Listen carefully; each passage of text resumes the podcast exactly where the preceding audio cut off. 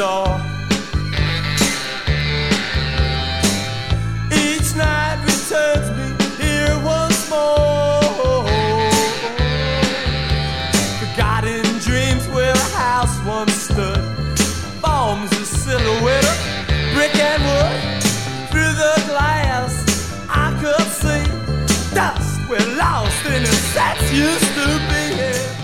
What's going on, everybody? Welcome to the most accurate podcast presented by 4for4.com. I'm your host, Greg Smith. The music on today's show is a song called This House is Empty by the Fleshtones, going way back to a 1983 album called Hexbreaker.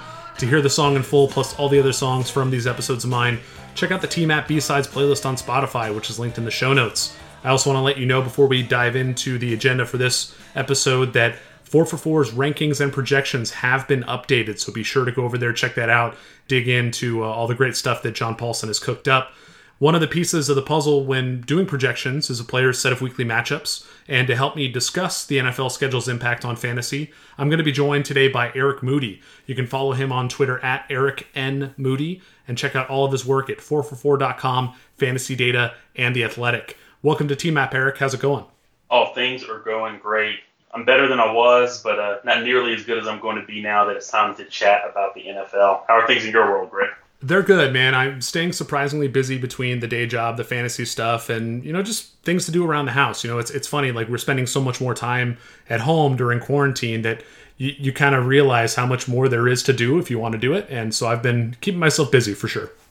Oh yeah, yeah, yeah. Same here. Been trying to eat much better and uh, get as much uh, sunlight as we can as a family. So I'm right there with you, man. Yeah, I can't say I've been doing very well on the eating better front. Uh, that's that's something I could still stand to improve. But uh, enough enough about my personal life. Let's talk fantasy, man. And the NFL schedule's been released. We got to dig into it. I'm going to reference strength of schedule according to the over under for win totals that teams had during the regular season. There's a really great chart that TJ Hernandez, our buddy from 4for4, tweeted out. So I'll link to that in the show notes if anybody wants to get a good snapshot of what the schedule looks like in general and which teams are facing the toughest outlook according to the Vegas odds. But before we get into all the nitty gritty of winners and losers and strength of schedule, I want to talk more generally about the bye weeks on the schedule, Eric. And how much do you care where your fantasy players' bye weeks are? Do you want to see them early in the season, later in the season? Like, what are you looking for? Does it matter to you? Yeah, yeah, I, re- I remember when you brought up this question. You know, to be candid, you know, I could care less. You know, if a player has their bye week uh, early in the season versus late in the season. In the grand scheme of things, I'm like, you can't draw any statistical conclusions on player performance before or after a bye. You know, based on when it falls. Mhm. Yeah, my recommendation is that you know you ignore bye weeks completely when drafting. You know, it's one less thing to think about. You know, most draft rooms and other fantasy football resources will include bye weeks but it's best to not allow those numbers to influence who you select on your fantasy team. Now, I will tell you, the benefit of this mindset is that it allows you to have, it allows you to always draft, you know, the best player available, you know, in any given spot, you know, based on your uh, positional tiers and rankings. Like you'll be taking each position into account to fill out your lineup as the draft progresses. But it's not a good idea, in my opinion, to pass up on someone that can have a positive impact on your fantasy team or to target someone way too early simply because of their bye. I think it's better for you to have the flexibility to go after the players you hold in the highest regard. You know, it's also a waste of time to think about bye weeks for players that are ultimately at the back end of your roster. I'm like, the reality is, like, you're going to cycle through many of those players, you know, in and out by the time the bye weeks really come around. Like every season, you know, fantasy players are dealing with injuries, you know, the emergence of waiver wire pickups and more or less favorable matchups as the season progresses and no one really knows like what his or her starting lineup will be like in week six, for instance. Like ignoring bye weeks and drafting also helps you select the best possible backups for your fantasy roster. Like it's important to eventually pay attention to bye weeks as you're setting your lineups each week. You don't want to end up in an uncomfortable scenario when you're forced into, we'll say, an undesirable situation in order to, to field a lineup for that week. You know, I can't stress this enough. You know, believe in your rankings and your tiers when drafting you know, the success or failure of your fantasy football team is unlikely to be determined by bye weeks.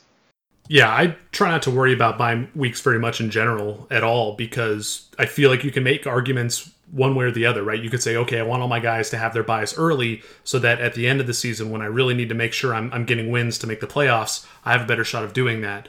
But you could flip the coin right over and say, I'd much rather have my bye weeks later in the season so that I can stack up wins in the beginning of the year to make sure I'm a shoo in for the playoffs when those later weeks roll around. It's it's so easy to look at it from either perspective. I don't think it matters.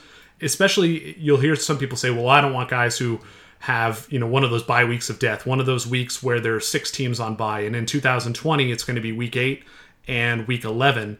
But I don't really mind having guys who have their byes in those weeks because the same problem is probably going to affect any other team in my league, right? There are going to be plenty other teams who have guys on bye that week. And if I can, uh, honestly, if I can stack up more byes into a single week or one or two weeks, that just means I have a more complete roster or more options with my lineups every other week where those guys aren't all on bye. So it, it really doesn't matter. It, it's not really worth the brain space, in my opinion. I agree with you. Now, we do have one kind of special wrinkle in terms of bye weeks this season, and that's that there are no byes in week 12, but then two teams have their bye in week 13 the Carolina Panthers and the Tampa Bay Buccaneers. This I feel like is a little bit more important because some best ball championship structures, you know, best balls where you're playing against many different leagues and trying to have a, a very, very high variance roster, their playoffs take place during that week 13. Yeah, I'm still kind of taking that mindset of just, you know, hey, it's a bye week, you know, just kind of deal with it. I would say that week 13 bye week in particular, you know, doesn't really affect my evaluation when you're looking at Bucs players and also Panthers players. Like you look at a guy like Christian McCaffrey, like he finished last season, you know, as the fantasy RB one, you know, in many formats and led all running backs with an opportunity share, you know, of nearly, you know, 92%. That's not necessarily a guy that you're going to pass on. You got Mike Evans and Chris Godwin.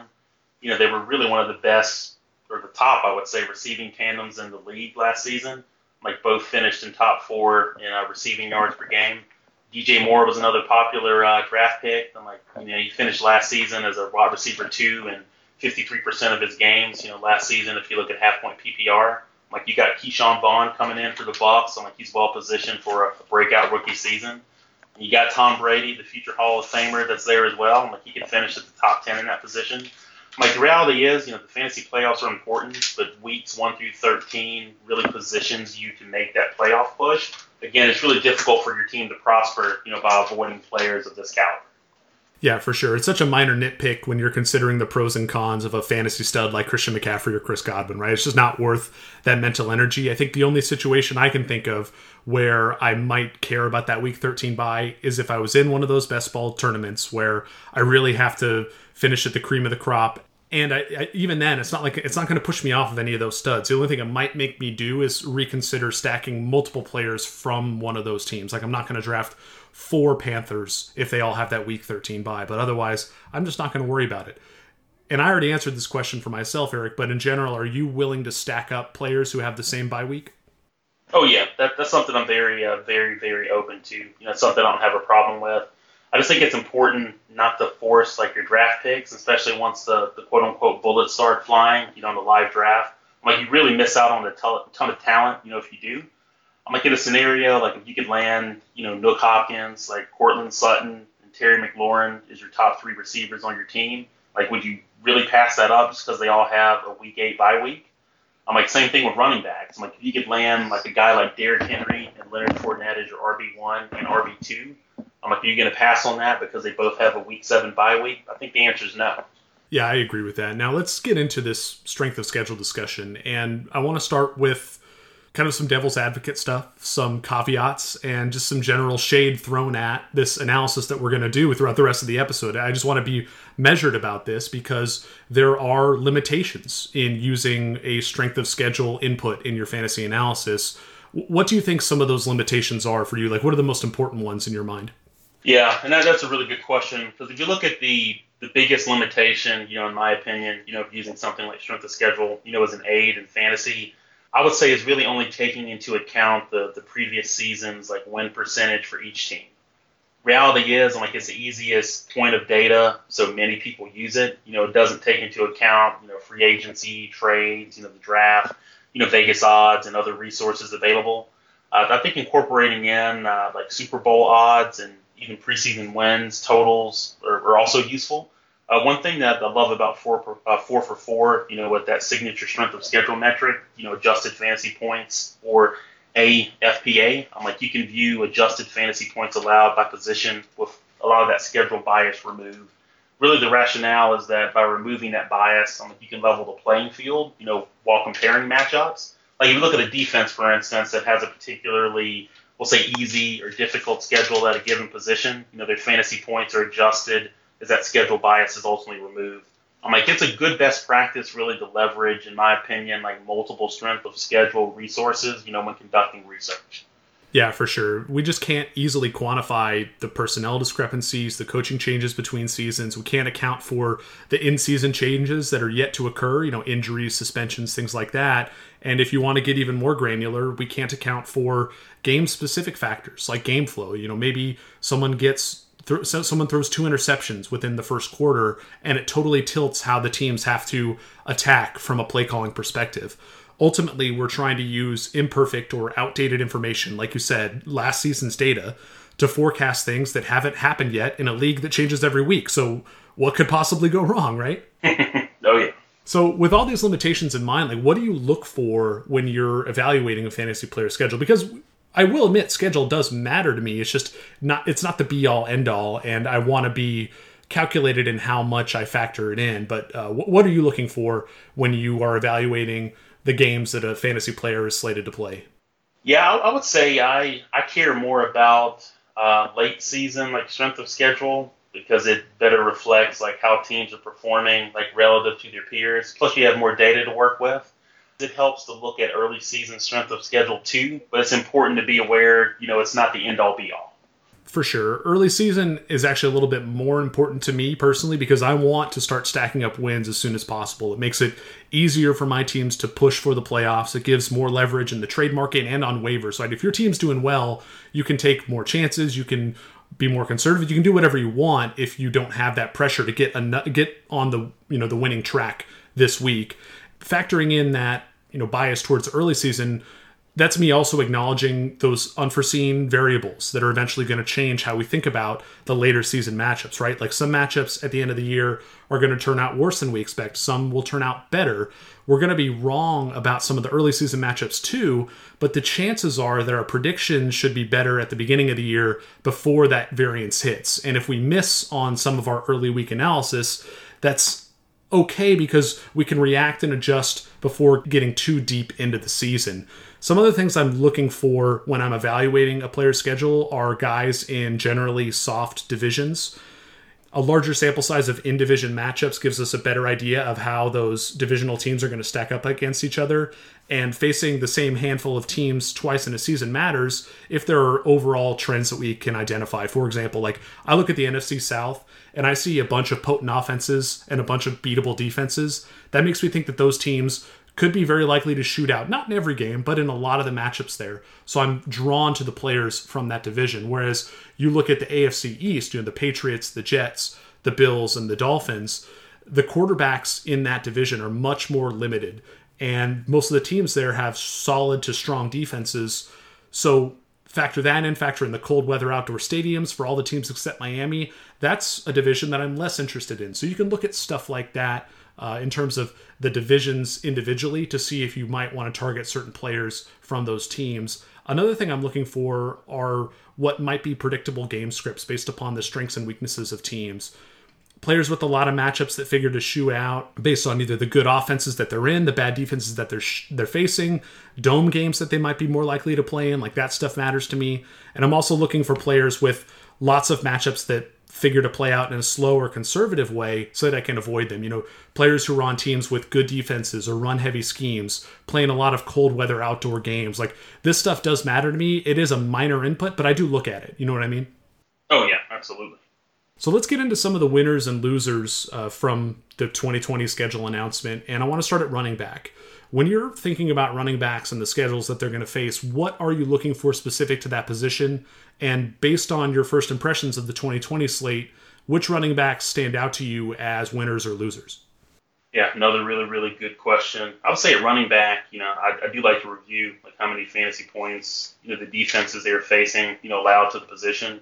I think it's also important to really dive deeper and understand, you know, how those fantasy points are generated. You know, was it from rushing yards, receiving yards, you know, or touchdowns? You know, other advanced metrics out there like Football Outsiders, you know, DVOA, you know, run defense also comes in handy. Uh, I would say something else that's really key is when you look at additions or subtractions that each team uh, had. You know, the draft, you know, free agency, particularly at the defensive line and the uh, linebacker position. I'm like, if you kind of pair a lot of these things together, I'm like, you really get a, well-rounded outlook, you know, when conducting your schedule analysis. Uh, but I think it's also important too to understand how the back could potentially exploit the matchup. You know, does the running back thrive against stacked boxes? You know, how good is he at evading tackles or creating yards? You know, these are all ways that you could take your schedule analysis to the next level. I know you also asked about like uh, uh, running back winners, you know, from the schedule. You want me to kind of dive into that next? Yeah, let's do it. Who do you got up first? Yeah, I would say uh, Joe Mixon's one that came to mind as a winner. You know, I think the Bengals will you know continue to prioritize the running game in 2020. You know, they've got Joe Burrow uh, under center. Mike Mixon was you know ridiculous last season, and like he averaged you know around 25 opportunities a game. You know, coming out of the bye week. I know Cincinnati uh, decided to prioritize the running game given their uh, quarterback situation. You know, the only other running backs with more fantasy points, you know, in half point PPR, you know, from week 10 to week 17 were uh, Zeke Elliott you know, Derrick Henry and Christian McCaffrey. I know uh, some folks are concerned about the Bengals' uh, poor offensive line play, but the reality is it hasn't stopped Mixon, Mixon from finishing, know, as an RB two or better in 56% of his uh, career games, and he's even had to split snaps with uh, Giovani Bernard. Uh, I know he also ranked first last season among running backs with uh, 103 evaded tackles as well. I think one thing that'll help the Bengals, I'm like you've got Burrow under center, obviously, but the return of uh, offensive tackle Jonah Williams is also going to help Mixon with his uh, efficiency. He's also entering a contract year as well. Yeah, that's a good one. I, I like Joe Mixon's outlook for this year. I, I, hope that he pops because I've got him on a dynasty roster. I've been hanging on to him there for, for quite some time. I keep getting, I, t- I mentioned this on the last episode, I keep getting bombarded with offers for him. But uh, speaking to an, another up and coming running back, and th- this one's a rookie, Indianapolis, Jonathan Taylor, Marlon Mack. These guys, I think the arrow is pointing up based upon the schedule. Indianapolis's opponents have the worst average of expected win totals based on seasonal over unders. That chart that I was talking about that TJ posted. Oh yeah. And if you look at the teams that the Colts are set to face, not many of them have highly potent offenses that could figure to put the Colts in negative game scripts. I'm looking at week five at Cleveland, week nine versus Baltimore, and weeks 13 and 15 against Houston as the scariest matchups in terms of the opposing offense being explosive, able to put up a bunch of points really fast based upon the weapons they have. If I look at the rest of Indy's schedule, it doesn't scare me that much. So I'm I'm excited about these running backs for the Colts. How about you? Yeah, I know that's a backfield that I'm, I'm excited to see what uh, see what unfolds. Uh, I know a lot of folks are concerned about uh, you know about the kind of the running back tandem and, and the split there, but I could easily see them running the ball, you know, a lot more. I know whenever uh, Rivers was paired, you know, with the offensive coordinator in the past, I know they leaned heavily on the running game. So uh, I like both of those guys. Who's uh who's next for you as a winner or a loser? James Conner is another winner. Uh, I know he continues to be, you know, criminally underrated when you look at like his average draft position. I know our very own uh, Justin Edwards wrote a fantastic article about Conner and his uh, demise being greatly exaggerated. I know he mentioned that uh, Conner's uh, two-year, 16-game pace, you know, is over 1,500 total yards and 14 touchdowns. You know, I think he's a guy who could easily outperform you know, his average draft position. I know he finished as a RB2 or better in 65% of the games he's played in. You know, the rumored second-round pick that was coming to Pittsburgh ended up being a fourth-round scat back and uh, Anthony McFarland. I think everyone should draft Conner with confidence and enjoy the production, as long as he stays healthy, obviously. Yeah, that article from Justin was great. I've been drafting Conner in a fair number of best balls. I do think he's a little undervalued, and you look at their schedule, and there just aren't that many teams on it that profile to be highly like potent winning teams. Like I'm, they face Baltimore twice. That's obviously not exactly what you want. But other than that, their toughest matchups are Tennessee, Houston, Dallas, Indianapolis. Like these aren't world beating uh, teams that they're facing for the most part. And you factor in their strong defense in Pittsburgh, you factor in their strong offensive line, you factor in the cold weather at the end of the year, and that's a team that should be running a fair amount. And I think James Conner is going to be the primary guy there. I like that call. Uh, one more winner from me, Dalvin Cook on the Minnesota Vikings. Only three of their opponents in weeks 1 through 16 ranked in the top 12 of run defense last year, according to Football Outsiders DVOA. You mentioned them earlier. Uh, none of those three teams that are in the top 12 or in division either. And two of Minnesota's non divisional matchups are against two of the worst teams from last year in run defense DVOA, Carolina and Jacksonville. to me, this schedule outlook for Cook cements him as the RB4 or the RB5 after Christian McCaffrey, Saquon Barkley, Ezekiel Elliott, and maybe Kamara. Flip a coin between Dalvin Cook and Kamara as far as I'm concerned, but he's got to be in that discussion for the RB4. What do you think? Yeah, no, I'm, I'm really high on uh, Dalvin Cook, uh, Cook as well. I know he's tied to a, a uh, really productive uh, zone running scheme. You know, with Kubiak as kind of the offensive advisor. You know, so I, I really agree with that. Uh, you know, with that take. Do you want to rattle off uh, just some honorable mentions? Just list some guys who you also view as winners before we get to a more detailed look at some losers from the schedule. Yeah, yeah, I'll be happy to do that. I know one guy that's a that's a winner for me would be uh, Leonard Fournette. Uh, you know, just given the situation with the Jaguars, I know he's not coming back. Um, you know, with his fifth year option, you know, not being accepted, but I think he's a guy that they'll uh, they'll run you know, very hard. I know David Johnson's another one as well as uh, David Montgomery. I think all these backs have really good schedules and are, are tied to really productive running schemes. All right, so let's move to losers. And who's first for you? The the biggest loser, you know, when you look at like the schedule, would end up being uh, Austin Ekeler. I know he faces a uh, stout schedule in 2020. I'm like he's also going to have to deal with uh, Tyrod Taylor under center and not Philip Rivers. Uh, he could see more usage as a as a runner which is not a strong suit. I know he ranked 34th among running backs in yard created uh, per game last season. So I think he's one guy just given the situation and the schedule, that's definitely a loser for me. Yeah, sounds good. One of them for me is Josh Jacobs. Most of the teams on Oakland's schedule feature stout defenses, high powered offenses to put the Raiders in bad game script, or both. And th- that's just a combo I don't want to see. So I worry about how favorable the week to week situations are going to be for Jacobs if he goes off in week one against the Panthers, we, I've already noted how they had a really bad run defense last year.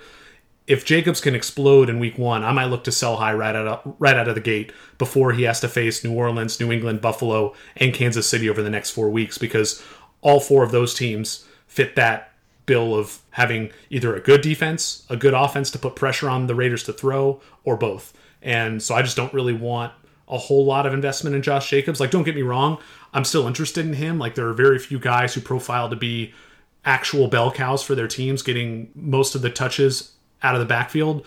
But the schedule has me worried about him. Yeah, that that's one that I noticed too when looking at uh, you know some of the tools on four for four, and then also at uh, TJ's uh, tweet with that with that graph. Yeah, that that was one I was like, wow. I'm like, he's going to get the opportunities, yeah, but that's a rough schedule, my friend. Who else are you worried about at running back? Someone else where it's kind of like a situation where there's some opportunity there.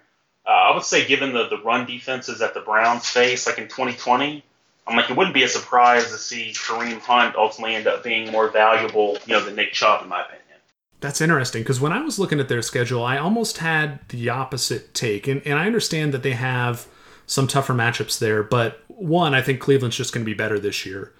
And they improve their offensive line, which was a big need. That's going to help the running backs. But I look at their schedule and I see a lot of pretty easy matchups. You know, Cincinnati twice. They get to face the Raiders. They get Houston. They get Jacksonville. They get the Giants and the Jets. And I understand the Jets defense isn't, you know, a total pushover or anything, but I don't know. I'm, I'm still okay with the Cleveland schedule, to be honest.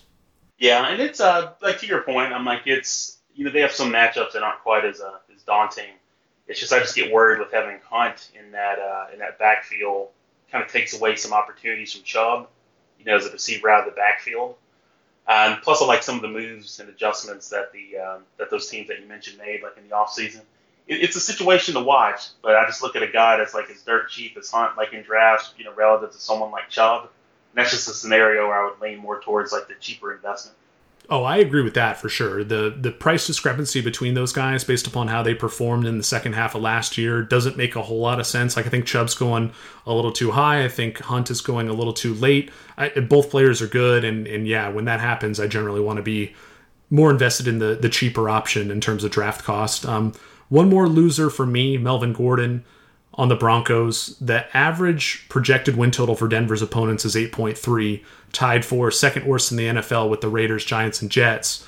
And the average extrapolated point total weekly for Denver over weeks 1 through 16 is fifth worst in the league. I'll talk a little bit more about what I did to calculate that, but it doesn't look good for Denver. Add in the questionable quarterback expectations for Drew Lock. Like, I'm not really a believer in him, and a running back timeshare potential with Philip Lindsay. And I'm just a little bit worried about drafting Melvin Gordon at cost, especially because he does have a, a fair amount of mileage on him at this point. It seems like he could end up being the poster boy for you know the zero RB truthers at the end of the year. And I'm not saying zero RB is the the be all end all. It's not something that we have to do. But when I'm looking for running backs who might break down, who might disappoint, like Melvin Gordon has enough red flags for me to consider him that sort of risk to some extent. You know what I mean? No, no, exactly. Yeah, I kind of had the same observation from uh, looking at you know their schedule and then where you got locked. To your point, I'm like he's just doesn't have a lot of experience, and um, like that schedule, even looking at it from the quarterback perspective, is uh, suboptimal. So I'm right there with you, man. Uh, any other losers at running back you want to mention before we get to the other positions? Now I would say let's dive into uh, wide receivers. Okay, let's do it. Who do you got? Yeah, I would say one one guy where I look at the situation and the schedule that I'm really high on is uh, is Allen Robin uh, Allen Robinson. I couldn't get the words out. Uh, I, I love their schedule. I'm like, you know, he was productive uh, last season. I'm like, he averaged you know nearly 10 targets and 103 air yards per game, and, and finishes a wide receiver two or better in 50% of the games last season, a half point PPR, and that's even with Trubisky like under center. Everybody knows how much of the abomination that Trubisky is. I'm like when you look at true passer rating, I'm like the guy finished 30th, and you know that takes out obviously uh, unpressured throwaways and drop passes. So I think the addition of Foles, you know, is a great thing for the Bears offense in 2020. When you pair that uh, also with uh, Chicago's schedule and a, and a, receiver like Robinson, I, I think he's going to go boom in 2020. Yeah, I'm fascinated by the NFC North and trying to figure out where the value is going to be from that division in fantasy because I can look across the division to Detroit and make a similar case for Kenny Golladay and Marvin Jones. Like Galladay and A Rob are, are very similar in my mind, just guys who have lockdown on big target shares for their teams. And the Lions have the second easiest schedule according to TJ's chart. They also play 11 of their games in domes, which I like. Uh, I, in general, I'm just very optimistic about Golladay and Marvin Jones and even TJ Hockenson. And of course, if I like all the receivers there, I have to like Matthew Stafford's outlook too. My only concern with him is health, but assuming he's healthy, this could be a pretty big year for the Lions. I know that uh, in our Slack for 4 for 4, uh, Joe Pano has been waving the flag for Detroit. I, am not sure if I'm ready to go there, but I can see the appeal, right? No, no, I, I agree with you. That was someone I, I did have on my list uh, as well because my Golladay is a really, really nice value. Uh, and Jones, too, you know, with that team. So I'm right there with you. All right, who's next for you at wide receiver? Uh, I, I would say Davante Adams and, uh, Devin Funchess are winning. Uh, I know the Packers front office have been like raked over the coals after this year's draft, but the Green Bay schedule um, like has their receivers positioned very well. Uh, I know Adams has, has, been a monster when he's been tethered, obviously, to Aaron Rodgers. I think Funchess is a, uh, really intriguing option because he was very productive, you know, with the uh, with the Panthers. Like over the last two seasons with the Panthers, I know he caught you know 107 passes for you know, nearly 1,400 yards and 12 touchdowns. I know last year with the Colts, you know, he only played one game before the uh, injury. But my Funchess caught 21 touchdowns with the Panthers, and now he's going to be tied to future Hall of Fame quarterback uh, Aaron Rodgers. So those are two guys that I uh, that I really like this. Yeah, I like it. You look at Green Bay's schedule, and they have some tough defenses on there, but they also have a lot of potential shootout matchups. I see New Orleans on there. I see Atlanta, Tampa Bay even against San Francisco, like that defense is really tough, but the San Francisco offense is very capable of putting up points on the Packers. We saw that last season. And so when that happens, they're going to have to play catch up. And you might not want the quarterback in that scenario because a quarterback in predictable game script might often throw interceptions, but you do want the receivers in that sort of scenario. On top of those potential shootout matchups, I also see Jacksonville on Green Bay's schedule, Carolina, like there's some some cupcake matchups in there too. So I like that call. Um, I mentioned Atlanta. They're the next kind of winners at wide receiver for me. Julio Jones, Calvin Ridley, and you know by proxy again the quarterback Matt Ryan. They play 12 of their fantasy relevant games in domes. And as noted earlier, the NFC South is just full of quality offenses that are set to shoot out in any given week the rest of the Falcon schedule doesn't feature that many imposing defenses either. You know, the worst ones are week six at Minnesota, week nine home for Denver, and week 14 at the Chargers. Maybe I'm not worried enough about the potential improvement from Tampa Bay's defense, but for now, I'm just going to assume that Matt Ryan and company are going to be able to pass it against the Bucs and they're going to need to pass it against the Bucs. So I'm very interested in this Atlanta passing game for 2020. Yeah, yeah, that's a good one too. Just when you look at their competition, I'm like that that division is it is loaded. So no, all really good points. Any other winners a wide receiver for you, or do you want to get to some losers? Yeah, I would say let's get to the losers, but I'll just kind of give a, a rapid fire of um, you know of some uh, additional winners that I have here. Uh, you know, DJ Chark is one with the Jaguars. I think really given the schedule, and like all the Cowboys receivers are, are well positioned. You know, got Amari Cooper, Gallup, you know, CeeDee Lamb. Uh, you know, Nuk Hopkins is looking looking good with the Cardinals. Uh, I know he's tethered to a really uh, productive quarterback. You know, offensive rookie of the year in uh, Cliff, uh, Cliff Kingsbury's uh, offense, so he's in good shape. Uh, Deebo Samuel's is another one, likewise with Terry McLaurin. I can go ahead and transition to uh, a loser real quick. Yeah, go for it. One that really uh, struck out to me was uh, Stefon Diggs. Like the Bills' schedule, you know, isn't a walk in the park. Plus, he'll have to deal with a number one cornerback every week. On top of that, Diggs is also catching passes from Josh Allen, you know, who finished last season ranked 18th, uh, 18th, excuse me, in a true passer rating, and does have a tendency to overthrow his receivers. So that was one that that really uh, struck out to me as a loser. Yeah, the Bills passing game is at the top of my list here. And I mentioned this earlier, but I did something weird where I looked at the game total over unders that have been released for the first two weeks of the regular season. I averaged those totals for each individual team. Then I used the averages to determine an overall strength of schedule, so to speak, based upon the averages that each team is going to face from other teams. And the Bills ranked dead last with an extrapolated weekly average of 43.4 total points uh, per matchup.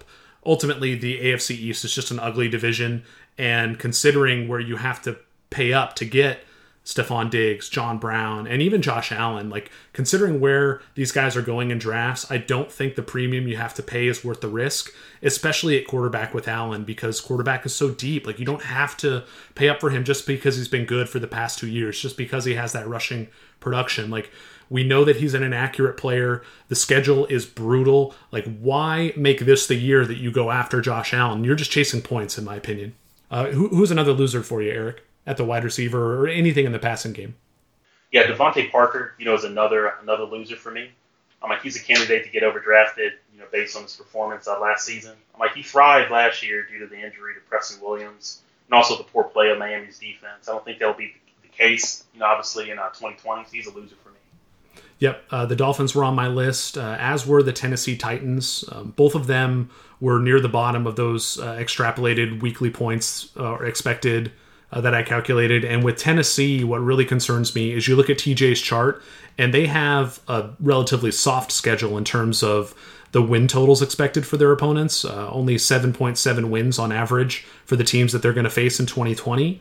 And with that in mind, and with the mentality of the Titans in mind, you know, that ground and pound mentality with Derrick Henry, I just don't know how much they're going to be passing. And I think that Ryan Tannehill is set to regress based upon the touchdown rate that he showed last year. All this stuff is stacking up to me to be very wary of A.J. Brown at cost, of all the other receiving options in that offense in Tennessee. Uh, and it's a very similar story for Miami, where the schedule is tough, the division is tough and they're one where where their opposing uh, win totals are actually a little more on average. They their opponents have an average win total of eight wins in a season, so you know right in the middle, and that tells me that they're probably going to be a relatively balanced team. We know that they kind of want to win with defense and run the ball a little bit. I, I know that Ryan Fitzpatrick can be a gunslinger at times, but the Dolphins are one that worry me, and so are the Titans. All right, let's get into quarterbacks next. This is probably the next most relevant fantasy position in terms of schedule. Uh, what are you looking for with a quarterback schedule, and who stands out to you as someone you're you're more or less interested in because of the schedule? Yeah, I would say with the quarterback, you know, I like to review, you know, obviously how many fantasy points, you know, those defenses they're facing allowed to the position, but I always like to look back at their uh, statistical history with their number of passing yards and air yards per game. I think those two things are very important and pairs nicely when you examine you know the opponent's offseason additions defensively, you know whether it be on the front seven or the secondary. As far as winners, you know from the uh, from the schedule, I know there's uh, I'll kind of go through these guys with rapid fire and then give um, kind of one with a little bit more context. But you know look at guys like Russell Wilson, you know Carson Wentz, you know Dak Prescott, you know Jimmy Garoppolo, uh, Ben Roethlisberger, Joe Burrow. You know, Lamar Jackson, Aaron Rodgers. I'm like, they're all set up pretty nicely when you look at their uh, schedule. I think a guy like Russell Wilson, with his rushing ability too, maybe like the dark horse candidate to finish as the uh, fantasy uh, QB one. But I would say one guy that's kind of under the radar, uh, I would say that's a winner is uh, Dwayne Haskins.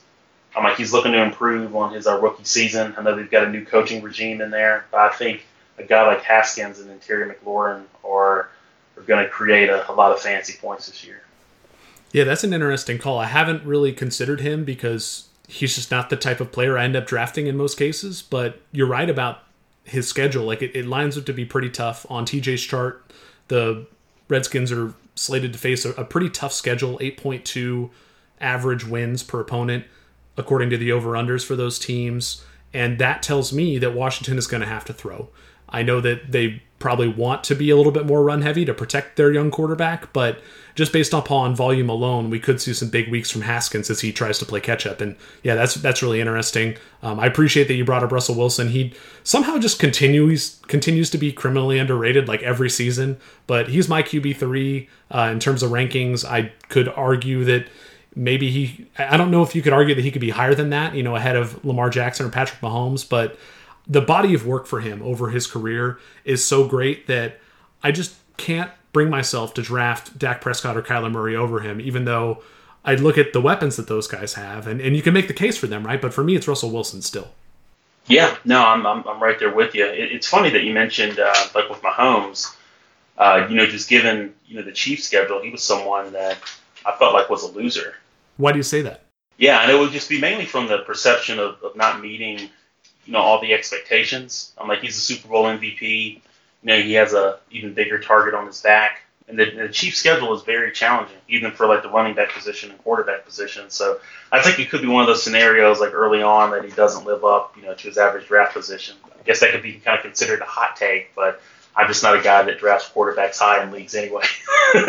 Yeah, I mean that's the ultimate takeaway with those guys who are going up at the top of rankings. Um, let's move on to losers at QB. Uh, who stands out to you? Yeah, I would. I would say the kind of the easy one is uh, with the Chargers. You know, with their experiment with uh, Tyrod Taylor. You know, it may not last the entire season. We're looking at their schedule. I'm like, Justin Herbert may be playing meaningful meaningful snaps. I would say sooner rather than later. Yeah, they're an interesting one to me because I don't know exactly who the quarterback is going to be when. Right, like I'm assuming that Taylor is going to start out with the job.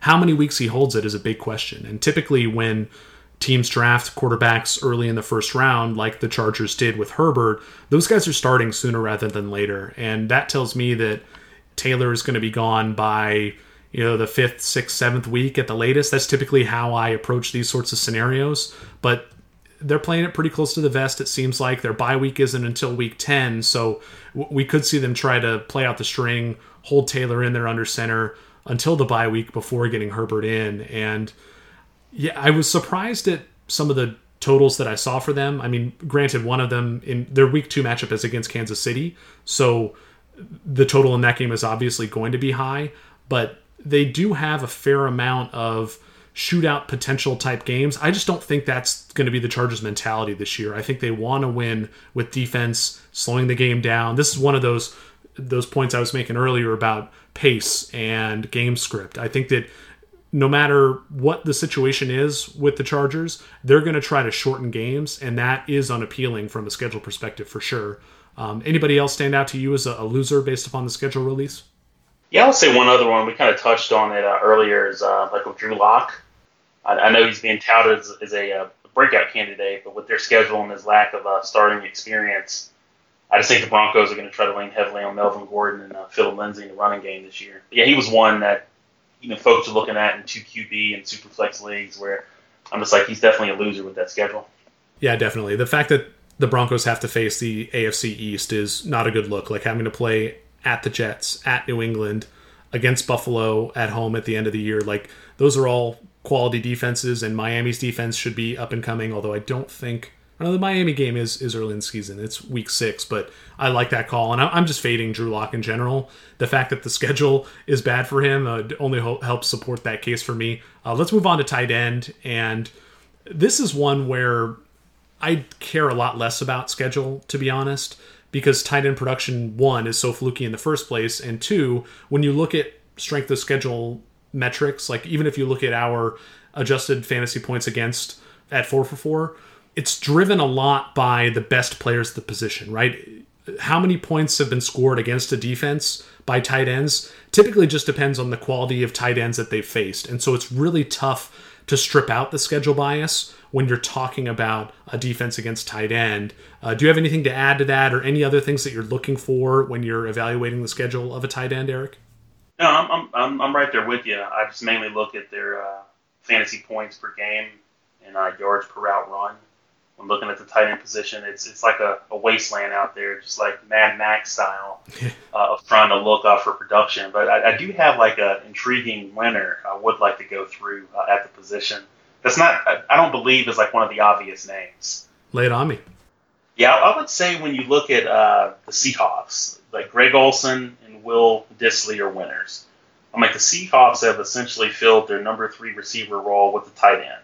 Like Dissly operated as a third option in the passing game for Seattle last season before rupturing his Achilles in Week Six. Like he was averaging, you know, a little bit over 52 receiving yards per game. I'm like that trend, in my opinion, is like an indicator of a change in the Seahawks' offensive philosophy.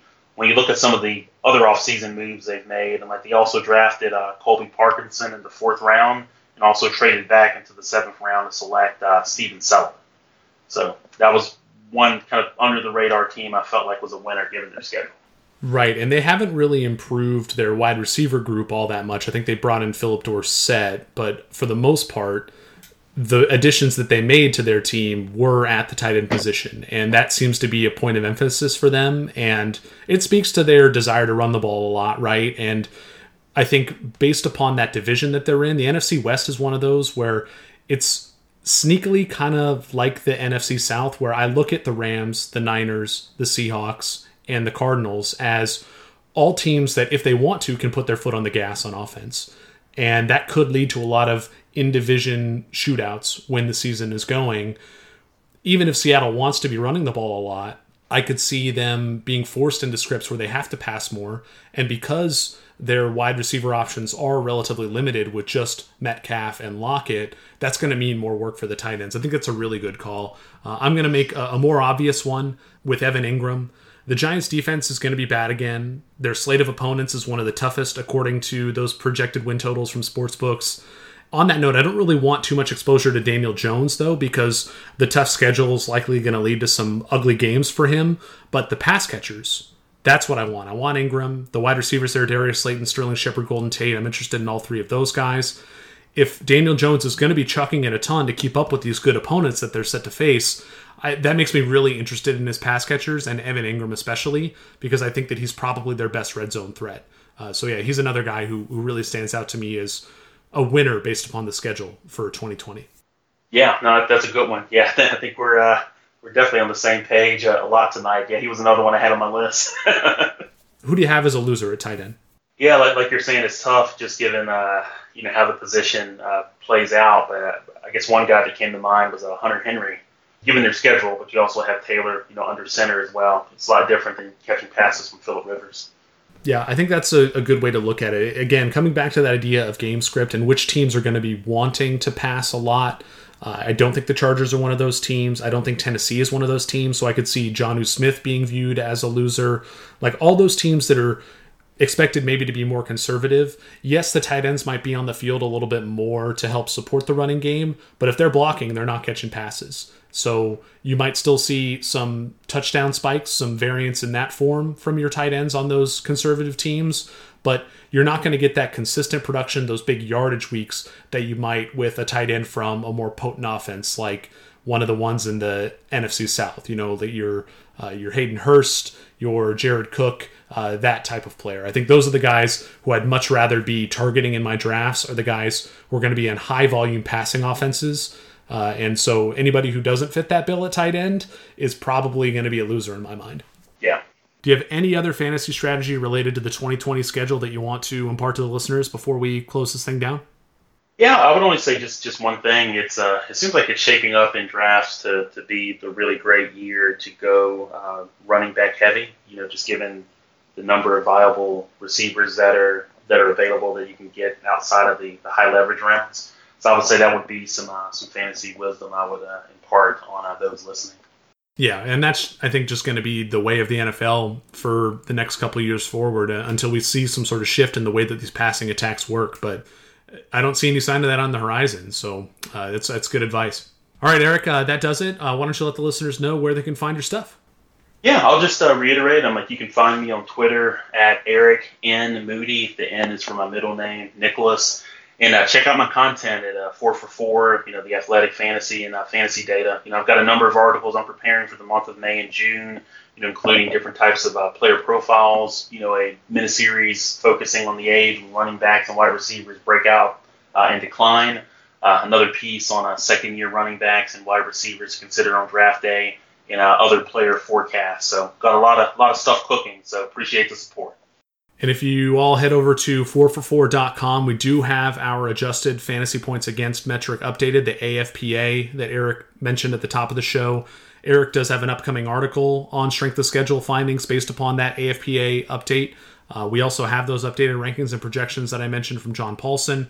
John is also doing articles to break down each individual position that he has ranked. So go get subscribed. And if you're worried about your subscription not mattering, if we don't have an NFL season, uh, our COVID 19 subscription policy is that in the event that there is no season, your subscription is going to be carried over to 2021. You know, hopefully there will be football then. I, am assuming there will be. I'm assuming there's going to be football this year. That's why we're doing the podcast. But uh, just something to keep in mind. Your money's not going to get wasted if you sub uh, heading into 2020 and there isn't a season.